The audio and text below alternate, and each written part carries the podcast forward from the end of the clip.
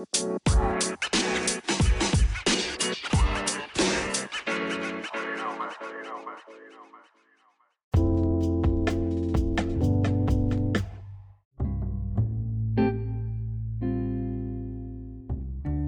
Waalaikumsalam warahmatullahi Wabarakatuh. Oke, selamat pagi, siang, sore, atau malam di mana pun anda semua berada, kapan pun anda mendengarkan eh, podcast ini. Kembali lagi bersama kami yang membuat podcast bersama saya Daniel, Dance di sini. Bersama saya. dan kita hari ini nggak sendirian. Bapak nggak sabaran banget. Sabar. Sabar. Baru di Orang Surabaya tuh. Surabaya. Ada apa Kenalin ini kita kenalin. Namanya bertamu gimana sih? Etikanya bertamu. tamu. Belum suruh masuk, nih. Sorry, sorry. Udah gitu laganya kayak laganya kayak host lagi sama dia saya lagi. gitu. Mana tamu Eh, mana itu tamu Iya, lagi iya. ingat tamu Tamu Eh, ini- sini. baru belagu kayak Ini gini di tapping gak sih? Udah tenang aja. Eh. udah mulai Anjir. Ya apa adanya apa adanya Oke, jadi sama sini ada tamu kita punya tangan tamu di Hun. sini. Siapa namanya tadi? Hun. Ya, jadi ada saya Angin, ada Den, ada Hun ya. Eh, jadi kita baru kemarin udah apa namanya udah rekaman juga bareng Hun ini yang ngobrol-ngobrol tentang WFA. Jadi dua, dua WFH, episode ya. lalu kita bahas tentang WFA yang bermanfaat sama Rami Live. Kalau kemarin terakhir kita bahas sama WFA yang tidak bermanfaat. Mana kan, mana kan orang lapangan hun basicnya. Terus VFH gitu. Jadi gimana sih? Ini kita flashback sedikit ya. udah kemarin. Dikit dikit dikit ya dikit ya dikit ya dikit ya. Ini nyambung kok nyambung. Ya sebenarnya sih. Eh, orang pernah jelasin gak sih kalau kerjaan orang itu gak harus tiap hari ngantor. Pernah pernah. pernah. Udah Iya kan? Orang lalu tuh kalau ada. gak WFA pun ke kantor seminggu paling dua kali, dua kali tiga kali. Nah iya jadi sel- selebihnya lu kan ke lapangan kan kayak survei ke mana, ngecek ke mana gitu kan. main Ya. basket ya. Lapangan juga jarang sih, tergantung apa ya? Ya tergantung aja kayak misalkan disuruh ke lapangan ya ke lapangan. Misalkan kalau nggak ada apa-apa ya ya di rumah. Kalau enggak ya di bench lah.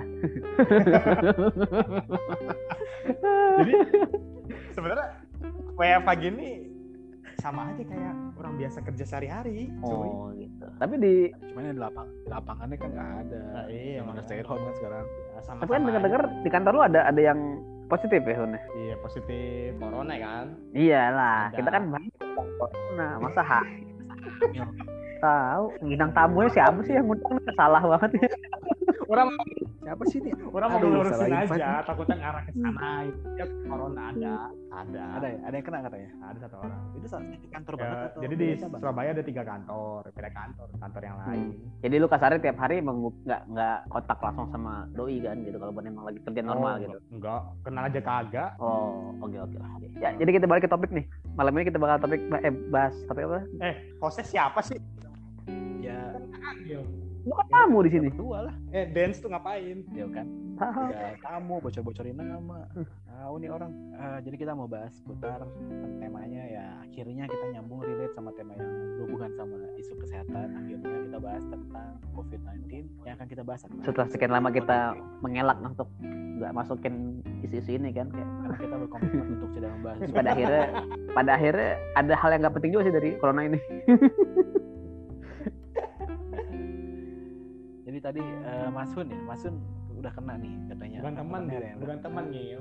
Kenal juga kagak. Tapi perkenalan. Ya, sekantor aja lah. Kantor, Sekantor. kantor. Bukan sekantor ya, seperusahaan beda kantor. Jauh banget anjir, bahas harusnya itu. kantor ya. Udah, Iya, bahas ya.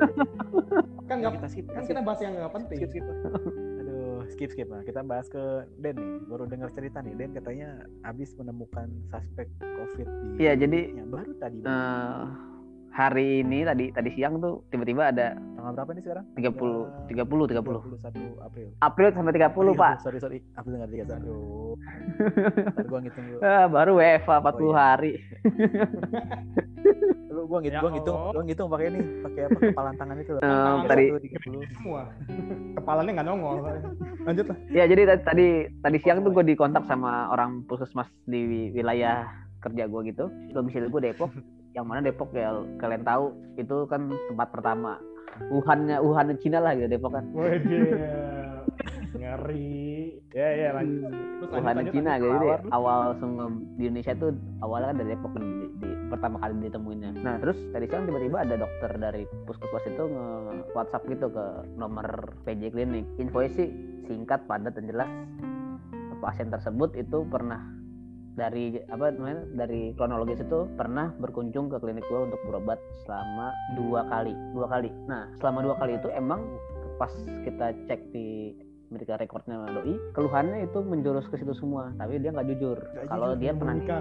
kalau kalau dia pernah di rapid test nah tadi puskesmas ya Oh. jadi eh, apa namanya gejala-gejalanya dia itu emang dia sebenarnya udah pernah rapid test tapi dia nggak bilang dia udah rapid test cuma bilang dia punya asma dan ini lagi lagi kambuh lagi sesak gitu Ah. jadi kita tanganin tanganin doi sesuai protokol sesak kan karena dia karena karena kita juga nggak tahu kan gitu Iya. kalau APD di APD. tempat gua itu sementara ini level 1 kemarin. Level 1 jadi yang masih Apa cuma masker terus beberapa yang pakai Hmm. sarung tangan. Enggak cuma enggak sampai yang pakai hazmat gitu-gitu loh enggak belum belum. Ya gua masih percaya tim tim di gua tuh dan pasien-pasien di gua tuh ju- jujur lah gitu ketika emang mereka ada gejala-gejala tersebut mereka nggak nggak akan berbohong untuk tutupin gitu. Karena kan emang nggak nyaman juga kan kayak lu harus pakai hazmat atau level 3 gitu yang pakai face shield segala macem bahkan macam lah gitu sama 8 jam atau 9 jam atau 10 jam kerja kayak gitu juga gak nyaman. Nah Depok gerah lagi. Depok gerah lagi ya. jadi kita dari awal tuh kita pakai satu dan maksimal dua ketika emang harus banget ada orang yang kita suspek lah gitu. Jadi kaget juga pas tadi dapat itu kita selidikin ternyata si doi ini nggak jujur nggak jujur dia pernah di rapid test di puskesmas gue juga nggak gitu paham awalnya kenapa dia bisa sampai di rapid test di puskesmas tapi kronologis dari puskesmas itu rapid test dia itu lebih dulu daripada dia datang ke klinik gue Jadi sempat di rapid test dulu Iya. dia datang ke klinik lu ya. Nah, ah, jadi anggaplah rapid test, Berarti Anggaplah- lagi dalam anggaplah masa inkubasi. anggaplah ya? rapid test tanggal satu misalnya, anggap ya gitu. Mm-mm. Nah, doi itu ke klinik gua selama rentang tanggal 10 dan tanggal 17. Masih Ya masih Kan itu masih inkubasi. 14 hari kan normalnya kan ya. Ya kurang kurang 14 hari. lebih lah, kurang lebih satu 10 sama kalau di luar. jadi kayak gitulah. Nah. Jadi kita tadi sempat pas dapat info itu, info itu langsung gue panggil 3 per 4 tim gua karyawan, staff di klinik untuk datang ke klinik kita diskusi. Jadi keputusan gimana nih? Apa mau kita rapid test semua tim klinik atau emang orang yang satu shift aja terus akhirnya kita satu klinik satu tim sepakat untuk seluruh tim eh, seluruh karyawan Hmm. datang untuk di rapid test jadwalnya sih di minggu-minggu ini rencananya? paling telat mungkin kayak Senin lah gitu Itu taunya orang yang udah apa namanya Nah. udah di pernah tes yang rapid test gimana tuh? jadi gue juga ini itu orang khusus mas yang ngabarin ke, ke ke pihak klinik gitu jadi Oh. kayak pasien tersebut itu telah meninggal dengan suspek COVID-19 dan tiga orang di keluarganya itu sudah positif COVID-19 Oh. yang berobat Setelah- ke yang berobat ke lu tuh orang yang keluarganya berarti ya? pertama pertama bapaknya nah yang meninggal ini yang meninggal ini. pertama bapaknya yang lebih ngeri lagi ternyata tiga orang yang positif itu dua di antaranya juga ikut nemenin pas kita CCTV dan segala macam lah gitu iya jadi juga ya? satu jadi yang apa ketika dua kali berkunjung itu satu orang itu si bapak itu ini laki-laki ya bicara yang pasien yang suspek yang udah meninggalnya dua orang yang nganterinnya itu anak sama mertuanya. Pas kita lihat di CCTV itu yang dua itu positif satu suspek tapi udah meninggal. Dan dua ini sekarang posisinya lagi di karantina mandiri di rumah.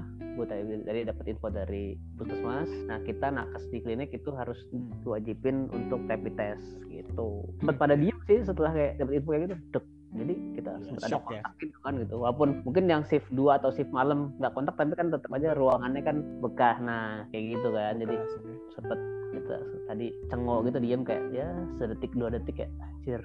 Ya, lumayan sih lumayan lumayan lumayan. Jadi eh, status di klinik gua tim gua berarti udah sekarang udah ODP semuanya karena kita udah termasuk gua sendiri udah ODP gitu. kan. jadi kalau alhamdulillah sih gue dari awal bulan kemarin sempat abang ada batuk gitu sempat ada. Tapi sekarang ini hari ini tanggal 30 April posisi gue udah udah nggak ada keluhan apa apa gitu. Udah udah mudahan sih gue nggak ada nggak ada kayak gimana gimana dan tim gue lainnya juga nggak ada gimana gimana gitu. Karena tadi gue setelah gue apa eh, konfirmasi ke tim gue apa ada yang ngeluh apa atau apa mereka sih jawab nggak ada gitu. Jadi mudah-mudahan ya ada keluhan seputar covid ya Ya. keluhannya ya maksudnya seputar keluhan itu tentang yang menjurus ke sana ya kayak sesek pusing atau demam tinggi segala macam gitu. Nggak ada. Keluhan-keluhan medis nggak ada. Nah itu dia gitu. finansial. Nah terus sama bersama dengan itu juga Ah, klinik gua jadi itu berbarengan banget. Jadi tadi dampak dari covid-19 ini kan semua kayaknya kena ya semua semua sektor. Nggak cuman cuman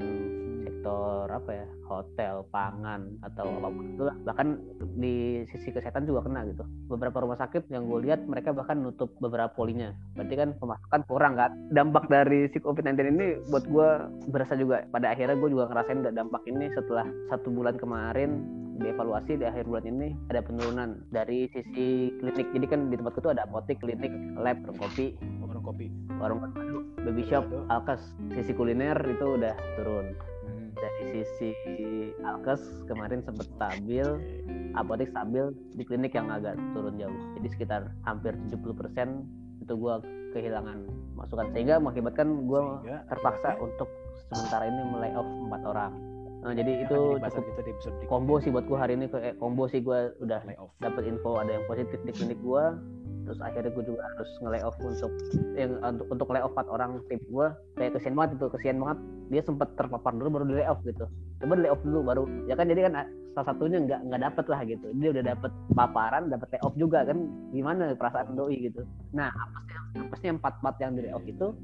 Iya. otak langsung sama doi. Nah ya kan gimana dia makin nggak jerit-jerit tadi siang. Wah. Jadi. Buat gua Kita pasti episode berikutnya deh tentang layoff ya jadi lumayan lumayan hari ini gue lumayan Cewek. ngerasain akhirnya akhirnya gue ngerasain dampak dari si covid 19 ini gitu Thank you buat Den dan Kun yang udah join kita di uh, sesi kali ini Hmm. kita ketemu lagi di episode stay healthy semuanya Oke. Tetap di rumah. Eh. Stay safe, stay at home. Eh, sedikit pesan jadi yang perlu dijaga itu nggak cuma kesehatan tapi kesehatan ekonomi dan kesehatan mental karena dari ekonomi itu mempengaruhi cuy Iya, iya. gue udah gue udah gue udah ngelihat bukti nyatanya temen gue gara-gara ekonominya turun dia nggak bisa dagang. Jadi bawaannya emosi mulu. Akhirnya belakangan katanya doi jadi sakit. Gara-gara ya ekonomi kan nggak ada mungkin dia nggak bisa nggak bisa jaga pola makan yang baik atau apa ya kan? Iya. Poinnya adalah juga jaga jaga kesehatan fisik mental, jaga ekonomi dan tetap kesehatan. Oke, thank you semuanya. Sampai dadah Ada. Dadah, bye. Assalamualaikum.